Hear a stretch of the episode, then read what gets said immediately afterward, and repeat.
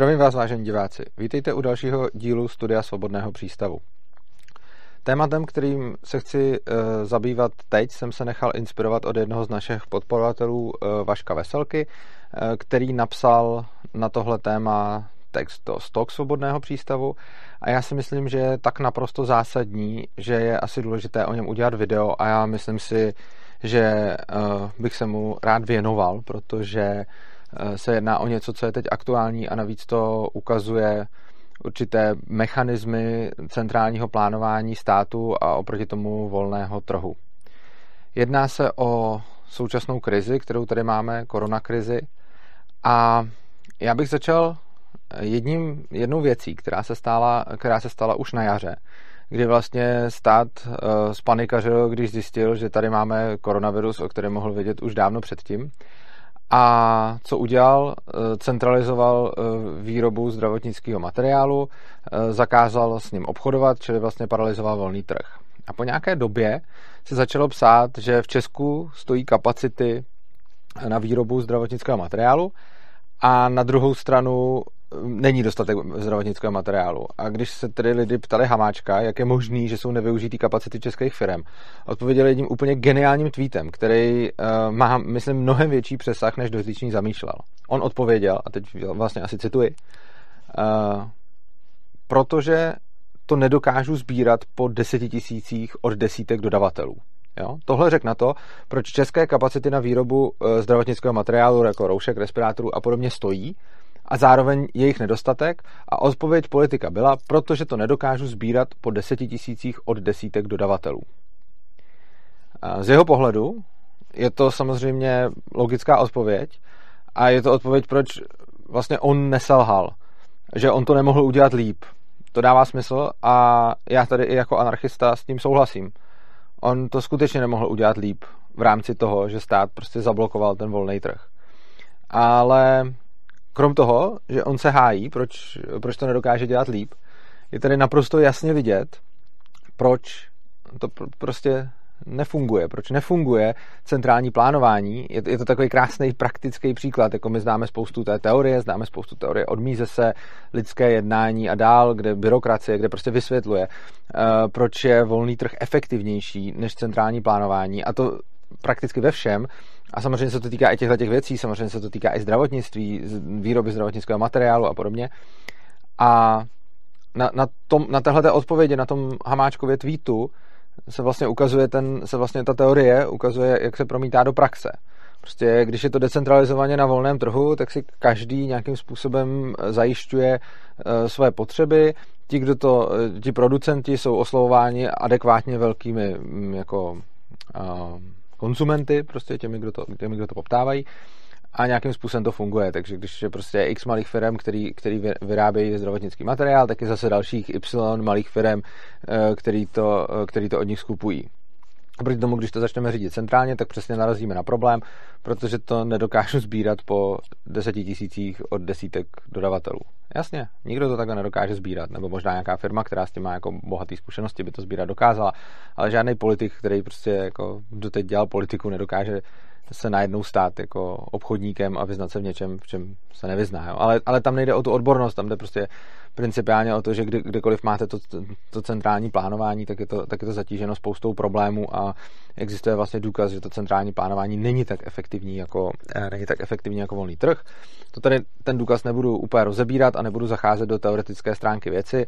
Na to se můžete podívat tady na kanál Svobodného přístavu.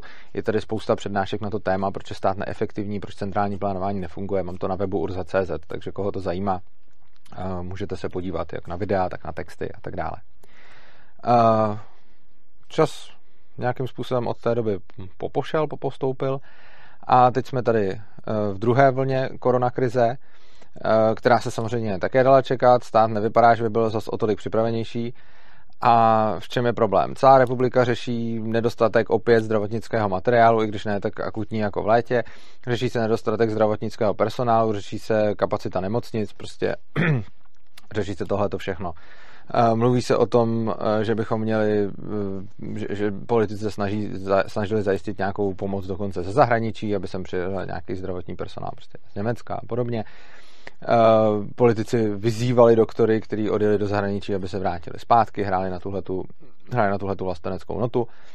A v podstatě celá republika teď řeší aktuální problém nedostatku ve zdravotnictví. Těch příčin je samozřejmě celá řada a já můžu vyjmenovat jako některé konkrétní, ale tomu nechci úplně, tomu nechci úplně věnovat tohleto video.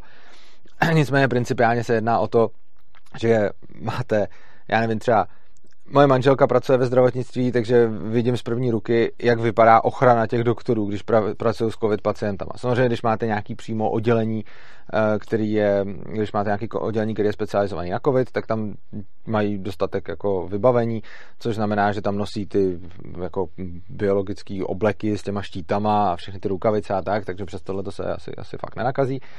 Jenže prostě řadoví doktoři, kteří normálně přicházejí do styku jako s nemocnýma pacientama, a to jak obvodáci, tak pak zejména zubaři a celá spousta jako dalších, celá spousta dalších doktorů, kterým uh, procházejí, uh, kterým procházejí jako skrz ruce samý nemocný lidi, tak uh, tam už tyhle ty, uh, ta, tam už uh, prostě ty pomůcky takhle zařízený nejsou. Což znamená, že potom máte jako absurdní případy, kdy prostě v nemocnici dostane jako celá směna sester a doktorů tak jeden až dva tyhle ty obleky a musí se prostě nějak vystřídat a Eh, teď ono se v tom špatně chodí na záchod a tak dále, takže prostě tam jako je potřeba, aby v tom někdo byl zavřený někde prostě 12 hodin jo, a podobně. Jako dějou se v českých nemocnicích úplně absurdní scénáře a samozřejmě bohužel se taky strašně často děje to, že prostě přijde pacient, je podezření, že má covid, ale prostě mezi zdravotnickým personálem jako není, není jako v danou chvíli na daném místě uh, dostatečná kapacita těch ochranných pomůcek, což znamená, že s tím pak ten zdravotnický personál musí uh, jednat nechráněný nebo nedostatečně chráněný. Jo? Ono, když si vezmete nějaký FFP2 nebo i jako tři respirátory, ale teď, teď jako fungujete bez, bez toho štítu, bez té masky, tak ono prostě, když za nějakou dobu, tak se taky nakazíte, což znamená, že ten personál je samozřejmě vystavený tomu riziku. Ty, ti doktoři, kteří jsou stejně rizikoví, různí, jako třeba starší a podobně, samozřejmě nechtějí jako riskovat svůj život, což, co, což naprosto chápu a, a kdo by je k tomuhle tomu taky měl nutit. Takže prostě je nedostatek personálu potom, protože ten personál, uh, protože ten personál je nemocný, uh, je, je nedostatek vybavení, že jo, a tak dále. A je na tom hrozně zajímavý to, já už nebudu dál uh, vyjmenovávat tyhle ty detaily, je na tom hrozně zajímavý to, že jak je to jako celospolečenský problém a jak se to řeší všude jako v médiích, jak se to řeší v televizi, jak se to řeší na internetu a jak všichni sledují, jak se vláda vypořádá s nedostatkem materiálu, zaměstnanců, roušek, FFP3 respirátorů, plus pak známe takový ten dobrý vtip s těma slíbenýma, eh, s těma slíbenýma respirátorama poštou, co, co měli stále přijít, tak ty, to, to, už je taková, to už je taková klasika. No, a víte, co mi tohleto, víte, co mi tohleto připomíná? A na to právě poukázal ten Vašek Veselka ve svém, ve svém skvělém textu, který napsal do stok. Uh, mě tohleto hrozně připomíná, když se dívám na uh, dobový materiály uh, z dob před rokem 1989, jako z předrevolučních. A to nejenom zdravotnických, ale jako ze všech oborů, který v tu chvíli ten, který v tu chvíli ten stát jako, který v tu chvíli ten stát jako obhospodařovával. Jo, což znamená klasika potraviny. Prostě nejsou, nebudou, nemáme, podpultovky, eh, fronty na banány a tak dále. Tyhle ty notoricky známé věci. Kdy vlastně to odvětví, jako potraviny, vypadalo před revolucí víceméně velice podobně jako teď zdravotnictví. Byl to prostě jako, byl to zase celostátní problém. Eh, řešilo se, řešilo se jako obecně a byl, celá společnost jako řešila, proč není dostatek, já nevím, eh, proč není dostatek vložek, proč není dostatek toaleťáků. Řešilo se třeba nejenom potraviny, že jo, teď drogerie, že jo, eh, jak jsem říkal, ty, ty hygienické vložky, toaleťáky a všechny ty věci, které pra, prací prášek, že jo, teď jako vždycky se zešla zpráva, že, že jako prací, prá, že prac, prací prášku bude málo, teď jako nějaké takovéhle problémy. A tak se to všichni nakoupili, teď ono potom doopravdy bylo málo, celý jako národ potom seděl na tom Arielu, nebo co to, co to, tehdy, co to tehdy měli. A tohleto se vlastně dělo proto, že se tam propisovaly ty klasické problémy centrálního plánování, o kterých mluví rakouští, rakouští ekonomové, Mises, Hayek, Rothbard a tak dále. Všichni to prostě popisují k tomu perfektní teorie, která vysvětluje, proč to funguje takhle, proč to jinak fungovat nemůže, která vysvětluje, proč Hamáček nemůže eh, sbírat desetitisíce roušek od desítek odběratelů, která vysvětluje, proč prostě, eh, když budete mít někde centrálně řízenou jako dodávku potravin, tak budete stát fronty na banány, která popisuje, proč když někde budete mít centrálně řízenou eh, prostě mototechnu, tak budete stát pořadníky na auta a tak dále. Jo. Takže prostě Tohle je popsané teoreticky, tohle to vidíme prakticky a všichni víme, že to bylo blbý, protože teď je už jako dlouho po revoluci, takže vidíme, že, že, že v těchto těch oborech, jako je prostě drogérie, potravinářství, výroba automobilů a všechno možný, že to prostě to centrální řízení tam nefungovalo. Pak přišla revoluce, a my jsme teda některé ty odvětví, bohužel zdaleka ne dostatek a bohužel zdaleka ne všechny, uh, jsme ty odvětví teda uh, vzali státu a dali jsme je volnýho, volnýmu trhu a najednou z toho přestal být celospolečenský problém, protože to začalo prostě fungovat. Jako neříkám, že to funguje dokonale, neříkám, že to funguje ideálně, neříkám, že nikde není žádný problém prostě, ale kde jste od revoluce slyšeli, jako, že by byl nedostatek prostě jako banánů, pomerančů, chleba, nebo prostě vložek, toaleťáků, aut, Prostě všechny tyhle ty věci, které se z rukou státu dají do rukou trhu, najednou začaly fungovat. Najednou není jako celospolečenský problém, že není dostatek personálu, že není dostatek jako materiálu, eh, že, že prostě nemusíte to vůbec řešit, prostě jdete a koupíte si ty věci a vůbec jako neřešíte, kde zrovna co došlo, kde, kde co vyhořelo, kde vyhořela jaká papírna a proto není tohle a tamto. Prostě tyhle ty věci vás nemusí vůbec zajímat, protože prostě jako jdete do obchodu a tam to je. A je to tam přesně proto, že to nemusí jako schánět jako hamáček od desítek odběratelů po desítkách tisíc kusů, ale že prostě ty obchody a ta, ta, ten decentralizovaný řád a ten volný trh si to prostě tímhle tím způsobem zajistí, protože když všichni ty jedinci na tom trhu sledují nějaký, nějaký vlastní prospěch, tak eh, to potom funguje líp, než když je někdo, než když je někdo centrálně řídí. A je zajímavý, že my všichni tak nějak vidíme, že v těch odvětvích, který jsme teda vzali tomu státu a dali jsme tomu trhu, tak to začalo fungovat. Jo? A je hrozně zajímavý, kolik lidí si myslí, že přesně u těch všech ostatních by to určitě fungovat nezačalo. Ono je totiž zajímavý, že v těch 90. letech, jako na jejich začátku, úplně prostě v roce 90, jo, tak byla celá spousta lidí, která tomu nevěřila ani u těch potravin. Jo? Tehdy se prostě řešilo jako zcela vážně, když dáme jako OK, umožněme podnikatelům, ať teda prodávají potraviny, ale stát by měl zajišťovat aspoň nějakou základní síť prostě. Měl by zajišťovat aspoň nějakou úplně základní síť potravin, která bude teda tvořit, kdyby všechno ostatní selhalo. Byly tam takové ty argumenty jako Uh, ne, nemůžeme to přece dát podnikatelům, protože každý si tam postaví butiky, protože tehdy byl butik jako symbolem toho, toho, toho mamonu a podnik. Tak všichni kapitalisti si tam postaví butiky a ne, nebudete, mít, nebudete mít prostě zeleninu a všichni tady pomřeme hlady. Tyhle ty obavy tady doopravdy byly a byla tady enormní spousta lidí v roce 90, prostě, když probíhala ta transformace, který jako nevěřili tomu, že potraviny může, se můžou dodávat bez toho, aby to bylo úplně centrálně řízený. Prostě nevěřili tomu, že by to, bylo, že, že by to mohlo být zajišťováno tržně. A to tomu nevěřili, i když viděli, že na západě, nebo oni to tehdy tolik neviděli, protože tady byli předtím celou dobu zamčený, ale i když to na západě fungovalo, tak to stejně jako nakonec se to nakonec teda stalo a pak ty lidi viděli, že to funguje a, a ejhle. Je hrozně zajímavý podívat se na, na, na třeba ankety z tehdejší doby. Teď jsem viděl jednu zajímavou anketu eh, z roku 89, 90, no asi, eh, kde, kde se ptali lidí, který odvětví si myslí, že by mohli být privatizovaný a který rozhodně musí jako vlastnit stát, protože bez toho by to nešlo. Na prvním místě kdy asi 90% lidí, nebo nevím kolik, teď si to přesně nepamatuju, ale fakt to byla jako obrovská většina lidí, která se byla jistá, co musí zůstat v rukou státu doly a hutě. Jo? Dneska nám to přijde absurdní. Proč by doly a hutě měly být v rukou státu? Jo? To, to, to, to prostě nesmysl. Teď už vidíme, že zrovna tohle to odvětví ne. Ale mě na tom hrozně zaujalo, že v té anketě, kde se ptali lidí, tak asi tak 9 z 10 odpovědělo, že doly a hutě musí zůstat v roli státu. Dokonce, eh, dokonce si to mysleli víc než i třeba o vzdělávání, tuším. Eh, vzdělávání tam bylo taky nějak tak, ale rozhodně ne tolik. Myslím, že tam byl, jako byly tam odvětví, které teď jsou státní, a který lidem nepřipadaly, že by měly být státní jako doly a hutě, jo? že prostě tehdy si 90% lidí myslel a bylo to pro ně úplně jasný, že prostě doly a hutě musí být státní, protože to byl tehdy ten pomník toho komunismu, takže na to byli zvyklí, jo? Že, že prostě jim to tak připadalo. Dneska nám tenhle ten pohled přijde absurdní, ale v roce 90 si víc lidí myslelo, že by měli zůstat státu doly a hutě, než by státu mělo zůstat prostě vzdělávání, no možná i to zdravotnictví, tam teď nejsem přesně, tam teď nejsem přesně jistý. Eh, co ono z toho plyne?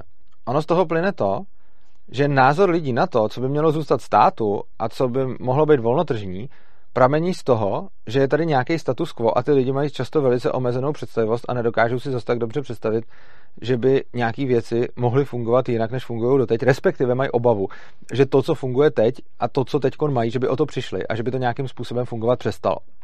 I proto tady máme ten poměrně zvláštní pohled, kdy si vlastně ti lidi fakt jako myslej, že zrovna přesně ta odvětví, který jsme jako zprivatizovali v roce 90, že jsme byli tak geniální, že jsme přesně odhadli ty, který se teda jako zlepšili a přesně ty, kteří by se nezlepšili, jsme tomu státu nechali takový to vzdělávání, zdravotnictví a tak dále.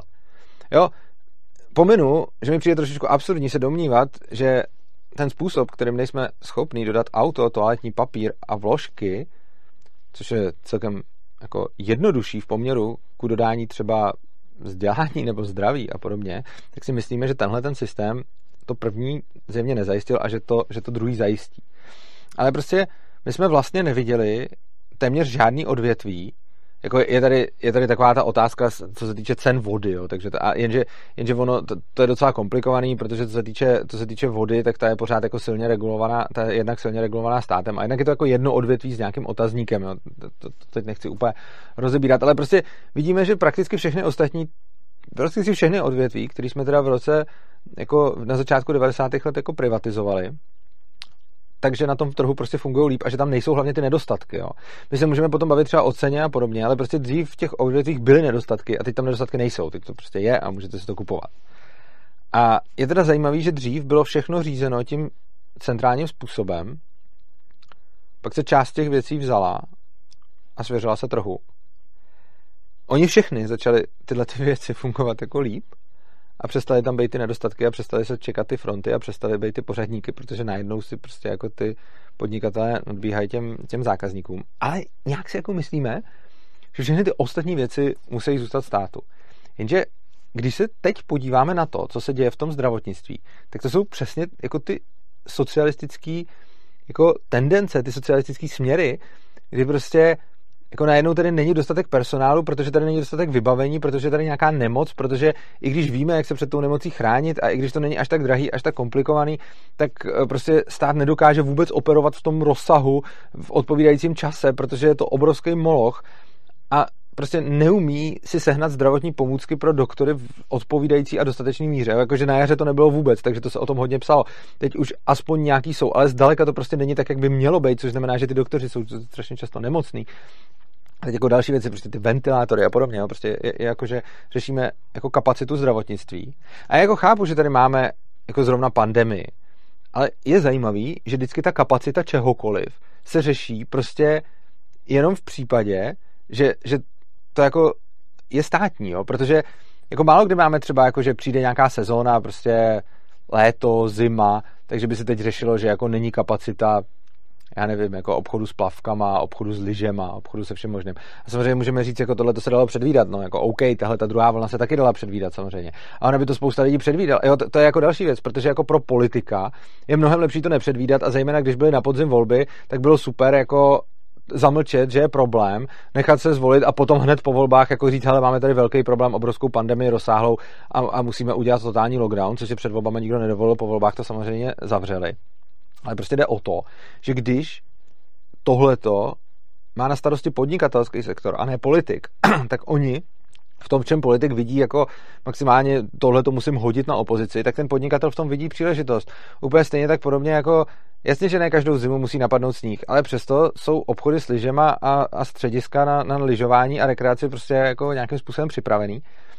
A stejně tak jako v létě nemusí být vždycky jako hezky, přesto jsou zase ty rekreační střediska prostě připravený. Tak ona nemusela přijít druhá vlna covidu v tomhle rozsahu, ale taky mohla.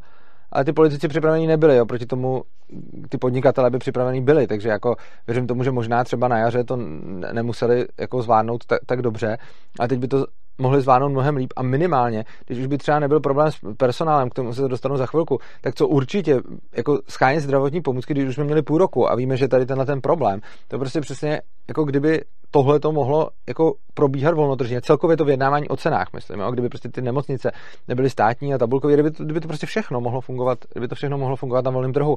A kdyby tady nebyla ta hrozba, že v momentě, kdy ta pandemie vážně propukne, takže se stát sebere ty výrobní prostředky, a zamrazí ty ceny, což znamená, že vlastně říkáme všem podnikatelům, kteří se v tomhle můžou jako angažovat, hele, na tomhle nevyděláš. Jo. To, to prostě se vyslala už na jaře ta zpráva. Jako, určitě by tady byla řada podnikatelů, kteří by si vsadili na to, že bude druhá vlna covidu a zkusili připravit. Ale na druhou stranu na jaře už jsme jim řekli, hele, na tomhle nevyděláš, zavřeme vám provoz, označíme vás za šmelináře, prostě budete mít smůlu a nebudete moc jako navýšit cenu, no, to potom podle toho celý vypadá. A to samý jako nedostatek pracovníků, jo. Kolikrát jste viděli, jako že by se řešilo prostě jako v zimě není dostatek lékařů, jo? nebo ne, nebo na jaře prostě není dostatek lidí prostě v hotelích, jako personálu a podobně. Jako občas se o tom někde napíše jako zpráva, jaká je zaměstnanost, jaká je, ne, jaká je nezaměstnanost a podobně.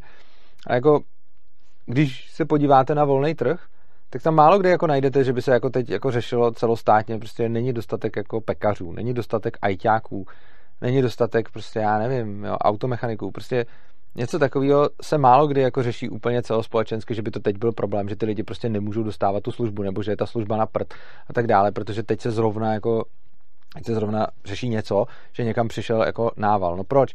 No protože prostě s tímhletím se nějak pracuje a s tímhletím, když jste jako podnikatel, tak vy vlastně chcete ten nával těch zákazníků. Když jste stát, jako primárně nechcete.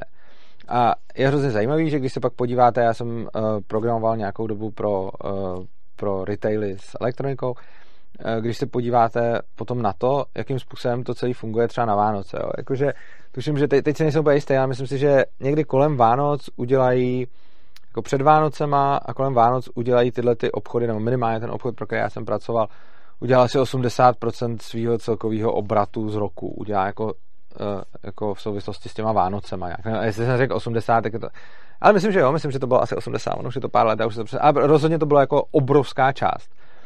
No a teď to přesně, jako, tam byl ten problém toho jako přetlaku, ale nikdo, jako celkově ten, ten postoj těch všech lidí, kteří to zařizovali, nebyl jako, no jo, když to nejde prostě, no, to nejde, prostě my nemůžeme najednou zase násobit kapacity, no to prostě to nejde, prostě to, to nepůjde, jako.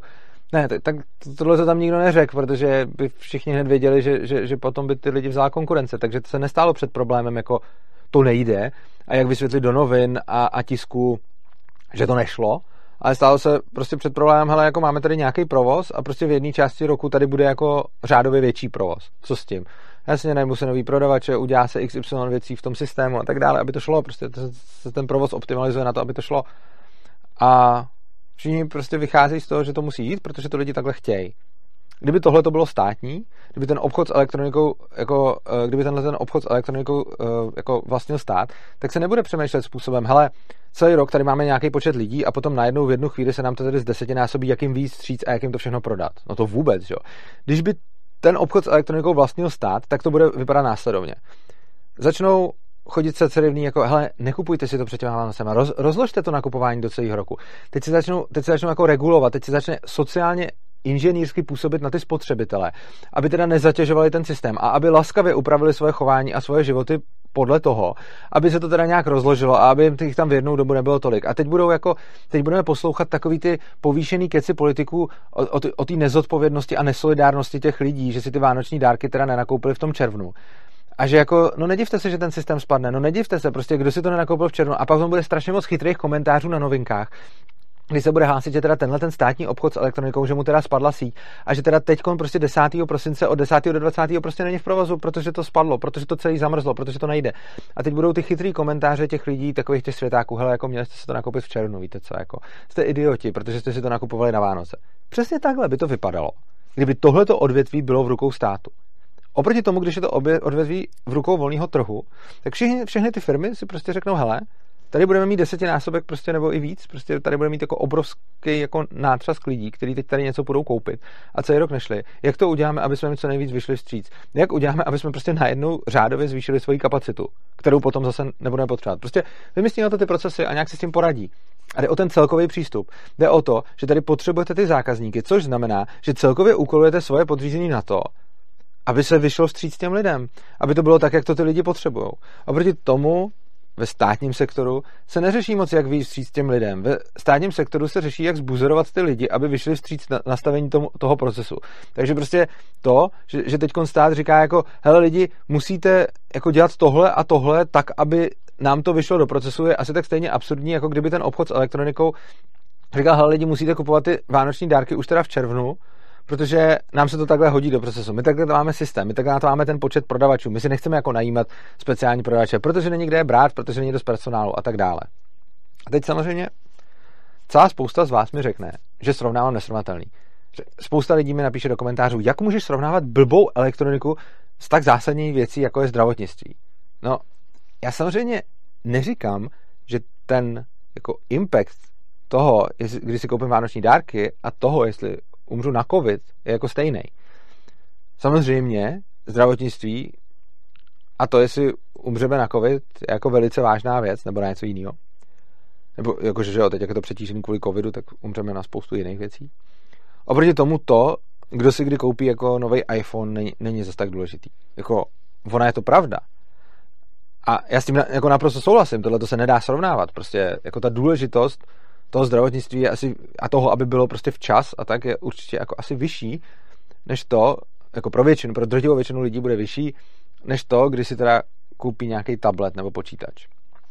Uh, ano. A o to víc mi přijde jako úplně padlý na hlavu, že teda ten funkční způsob toho volného trhu používáme tam, v té elektronice, kde jde o prd, a nepoužíváme ho tam, kde jde o život. Jo, my máme prostě nějaký dva způsoby řízení věcí. Jeden je ten centralizovaný, jeden ten decentralizovaný. Ten centralizovaný prostě nefunguje a nefungoval nikdy a vidíme furt, jak nefunguje. Oproti němu vidíme ten decentralizovaný a ten funguje a funguje pořád a prostě vidíme, že funguje.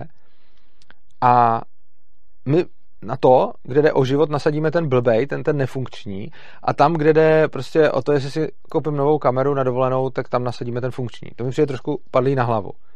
Protože ten argument, že to nemůžu srovnávat, není až tak dalece o tom, co je důležitější. Jediný, kde by ten argument mohl platit, je, že tam je to jako něco jiného, že tam je to jako mnohem složitější. Ale prostě ten a já teď nechci vůbec říkat, že prodávat elektroniku je stejný jako léčit lidi. Je to úplně jiný, ale v obou dvou těch sférách řešíte úplně jiný problémy. Obě dvě ty sféry prostě mají úplně jako jiný komplikace. S tím naprosto souhlasím. Ale jde o ten přístup k tomu celému.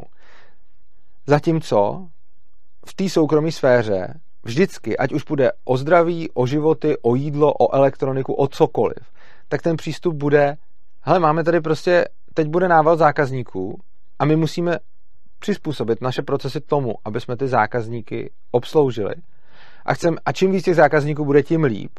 A my prostě chceme těch zákazníků natáhnout úplně co nejvíc, co půjde. Jako nikdy to není špatně, prostě chceme jich co nejvíc.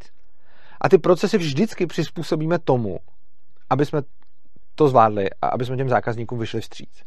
Oproti tomu, v tom státním sektoru to takhle vůbec nefunguje. V tom státním sektoru jsou nějak nastavený procesy a když tam najednou je větší potřeba a přijde tam víc lidí, než jakýma počítají ty procesy, tak je to hned špatně. Naplní to všechny jako stránky televizí, novin a všeho. A nadává se ještě jako lidem, co tam vůbec chtějí. A je snaha udělat nějakým sociálním inženýrstvím jako zvládnout ty lidi, aby teda nechtěli tolik. Prostě ono je možný a ve spoustě oborech je možný nějak fungovat jako na nějakých pících, prostě ve smyslu, že tam jako někdy máte obrovský nátřask a pak tam nemáte nikoho. Tak on to ten trh nějakým způsobem zvládá, jako v tom zdravotnictví se to nezvládá zejména proto, že tam vůbec není motivace tohle to zvládnout. Respektive tam motiv... dobře, ne, neřeknu, že tam není vůbec žádná motivace, ale je tam mnohem nižší motivace. Protože prostě na tom volném trhu, kdo to nezvládá, jde od válu, prostě krachuje. Což znamená, že ty lidi jsou zainf- zainteresovaní. Často jsou tam all in prostě a jejich jako naprosto životní nutností a aby si sehnali živobytí, aby se uživili, je to prostě nějak zvládnout a nějak zvládnout to, že občas jim tam přijde řádově víc zákazníků. Oproti tomu v tom zdravotnictví ne. On jako když ten jako ředitel nemocnice nebo ministr zdravotnictví, když prostě nezvládne řádově víc zákazníků, oni nepřijdou o práci, oni mi teď nikdo neveme, protože oni na to mají monopol, takže on nikdo moc jako, jako pokud neudělá nějakou vyloženou jako botu oni osobně, tak za to, že to celkově ten monopol nezvládá, nenese nikdo žádnou zodpovědnost, protože on ten monopol nikdo ani nesmí legislativně vystřídat. A když ho náhodou někdo jako střídá třeba tím, že by prodával zdravotní pomůcky nebo takhle, tak to ten stát klidně zakáže prostě. A řekne, nikdo jiný to nebude dělat. Což znamená, že se ani nemůže osvědčit, že oni to dělají blbě, protože to ani nikdo nedají ani nikomu možnost to zkusit dělat jinak. Takže nikdo ani nemá možnost to dělat dobře. Ono to není tak, že by podnikatel byl genius a úředník debil. Ono je to tak, že jako drtivá většina těch podnikatelů prostě zkrachuje. Akorát, že tam, kde se to zkouší decentralizovaně a tam, kde se to zkouší paralelně, no tak prostě je to ten přístup, že to jako zkusí stovky lidí a většina z nich zkrachuje a pár z nich nalezne ten správný způsob. Jo, ono se to zkusí stovkama způsobů, většina toho je špatně a těch pár přežije a ty zbylí to potom od nich dál kopírujou. Oproti tomu ten stát nemá žádnou jako takovouhle možnost. Ten stát prostě tam někdo něco rozhodne a teď ono to bude pravděpodobně špatně, protože i když to udělá podnikatel, je to pravděpodobně špatně. Ono to všechno jde jako pokus omyl. Akorát, že na tom trhu se to odehrává všechno paralelně a ty dobrý řešení se rovnou ukazují, zároveň v tu chvíli, kdy ty špatný krachujou. A proti tomu v tom státu to děláme sériově, což znamená, že musíme si vyzkoušet spoustu těch špatných řešení a ještě jak se ty podmínky jako mění, tak potom ani nezjistíme, jestli to, co bylo ještě včera dobrý, je dneska už špatný a tak dále. A je hrozně zajímavý se jako podívat prostě na to, jak se dneska mluví o tom zdravotnictví, jaký jsou tam dneska problémy, jak se řeší nedostatek kapacit, nedostatek personálu, nedostatek materiálu, nedostatek všeho. Úplně přesně tyhle ty problémy, přesně tyhle se řešily před rokem 89, před revolucí, v těch odvětvích, ve kterých se dneska už neřeší. A jako, nezlobte se na mě, když prostě vidím x odvětví před rokem 89, který měli určitý typ problémů, potom jsem část z nich vzal, začal jsem je organizovat úplně jinak a ten typ problému prostě zmizel. A potom vidím, že v tom zbytku odvětví, který organizují furt stejně, tedy centrálně, ten typ problému pořád se trvává. No tak buď musím být úplně hloupej, aby mě tohle to nedošlo. A nebo, a to je bohužel, jako, myslím, realita většiny lidí a dnešních dnů, se prostě musím bát toho, toho neznáma. Musím se bát toho, co by bylo, kdybych to udělal jinak. A teď je to špatný, ale ono by to mohlo být ještě horší. A můžeme se chlácholit tím, že máme nějaký zdravotnictví lepší než jinde na, na světě a tak dále. Jako jasně. Ale mohli bychom mít ještě mnohem lepší. A samozřejmě teď můžete zase namítnout o americkém zdravotnictví a říct, to, na to říkám, to zdravotnictví není tržní. Americké zdravotnictví je regulovaný jinak než naše zdravotnictví, je tam třeba dobrovolné zdravotní pojištění a podobně. Ale rozhodně americké zdravotnictví prostě není volný trh. Ani náhodou. Americké zdravotnictví je strašně moc regulovaný. A to, že se nám zdá, že je regulovaný míň než to český, ono, počet regulací není všechno. Já můžu mít jednu regulaci, kterou můžu udělat úplně na prst zdravotnictví. Já můžu mít jednu regulaci, která řekne, já Urza určuje, kdo bude léčit prostě a dává licence. A tohle to může být jedna jediná regulace ve zdravotnictví a ta může vytvořit úplně blbý zdravotnictví kvůli té regulaci, ne kvůli volnému trhu. Takže americké zdravotnictví chápu, že ho často dáváte příklad, jako to je to soukromí, protože tam skutečně spousta subjektů soukromých, ale to, na co často, co, co často poukazuju a na co často zdůraznuju, je, je rozdíl mezi tím, když je něco soukromí a silně regulovaný a mezi tím, když je to skutečně volnotržní, to je jako neregulovaný. A já si myslím, že když se podíváme na současné problémy, tak my jejich řešení známe. Když se podíváme na současné problémy našeho českého zdravotnictví, tak my víme, jaký je řešení. Protože úplně stejnýma problémama trvali, trpěli i jiný odvětví a v 90. letech jsme přišli na to, jak tyhle ty problémy řešit. A já samozřejmě neříkám, že v 90. letech bylo všechno ideální, neříkám, že teď je všechno ideální, ale prostě problémy nedostatku personálu, problémy nedostatku zboží, problémy prostě obecného nedostatku jsou typický pro centrální plánování a pro jako socialismus. Zatímco pro kapitalismus je naopak spíš typický ten přebytek a jako, že těch, že těch zdrojů hodně, protože ono je to logický, protože ten trh je, ten trh je umí alokovat. Já vás moc prosím, přemýšlejte nad tím, co jsem tady teďka řekl. A zároveň vás prosím, rozesílejte tohleto video dalším lidem, ukazujte ho svým známým, šiřte ho po internetu, protože si myslím, že tohle je něco, co je důležitý, aby si poslechla spousta lidí, který nad tím takhle nenapadlo přemýšlet. Uh, samozřejmě na to budou, budou říkat jako, ale to je něco jiného, přece nemůžeš srovnat zdravotnictví a podobně. Tohle, když se člověk bojí, tak samozřejmě je to ta první věc, která ho napadne.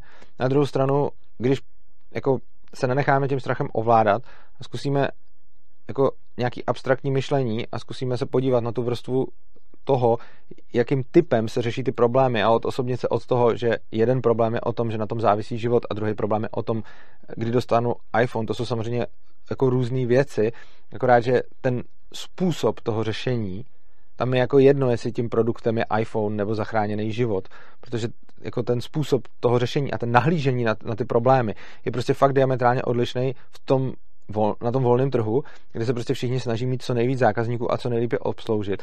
A je to úplně diametrálně odlišný v tom státu, kde to takhle prostě není a kde se spíš snaží modifikovat chování těch lidí, aby nemuseli modifikovat svoje procesy. A čím víc tohleto video budete šířit, čím víc jako link na něj dáte prostě svým kamarádům, známým a podobně, čím víc bude na internetu, tím víc ho bude i YouTube nabízet všude možně, takže tímhle tím nás můžete, tímhle tím nás můžete strašně snadno podpořit a myslím si, že eh, tahle ta myšlenka je fakt důležitá, aby se mezi lidi šířila. Dále vás chci poprosit, eh, kdo nás už třeba znáte a podporujete, jako mu se tohleto video líbilo, tak dole pod ním eh, v, v popisku videa najdete naši bitcoinovou, litecoinovou adresu a bankovní spojení, kam nám eh, můžete poslat dar za tohleto video, pokud vám přišlo, pokud vám přišlo přínosný. A konečně tam taky najdete link, který je opristavu.urza.cz, na kterým najdete, jakým způsobem můžete svobodný přístav podporovat pravidelně. Pokud jste dlouhodobými uh, diváky a sledovateli naší tvorby, tak víte, že samozřejmě neděláme jenom videa, my píšeme i texty, děláme spoustu dalších věcí, pořádáme konference uh, a tak dále, prostě je, je, je toho hodně. Můžete se podívat na, právě na naše stránky urza.cz, kde najdete svobodný přístav a tam zjistíte, tam zjistíte, čemu všemu se věnujeme. A pokud nás chcete v tomhle snažení podpořit, tak nejefektivnější, co pro nás můžete udělat, je, když nám dáte nějaký trvalý měsíční příkaz, klidně na malou částku, to, to vůbec nevadí, ale hlavně, aby to byla trvalá pravidelná platba, protože my potom s tím můžeme mnohem líp plánovat, můžeme si mnohem líp zjišťovat, co si, co si koupíme, jaký lidi si zaplatíme, kde třeba vylepšíme nějaké vybavení, můžeme mnohem líp jako plánovat, co, co uděláme za akce a co si můžeme a nemůžeme dovolit. Samozřejmě děkujeme všem, kteří už nás, který už nás tímhle tím způsobem podporují. Děkujeme všem za pozornost, děkujeme všem, že jste se na nás dívali a děkujeme každému, kdo udělá úplně cokoliv. I to, že prostě zmáčknete ten like nebo to okomentujete a podobně, může, může nám pomoct tím že, tím, že zvětšíte dosah. A pak samozřejmě, komu se naše videa líbí a ještě nás neodebíráte, tak si můžete nastavit odběr, tím nás budete motivovat k další tvorbě, protože tím, jak, nám, tím, jak rosteme, jak nám přibývají odběratele, tak samozřejmě daleko radši a radši tvoříme.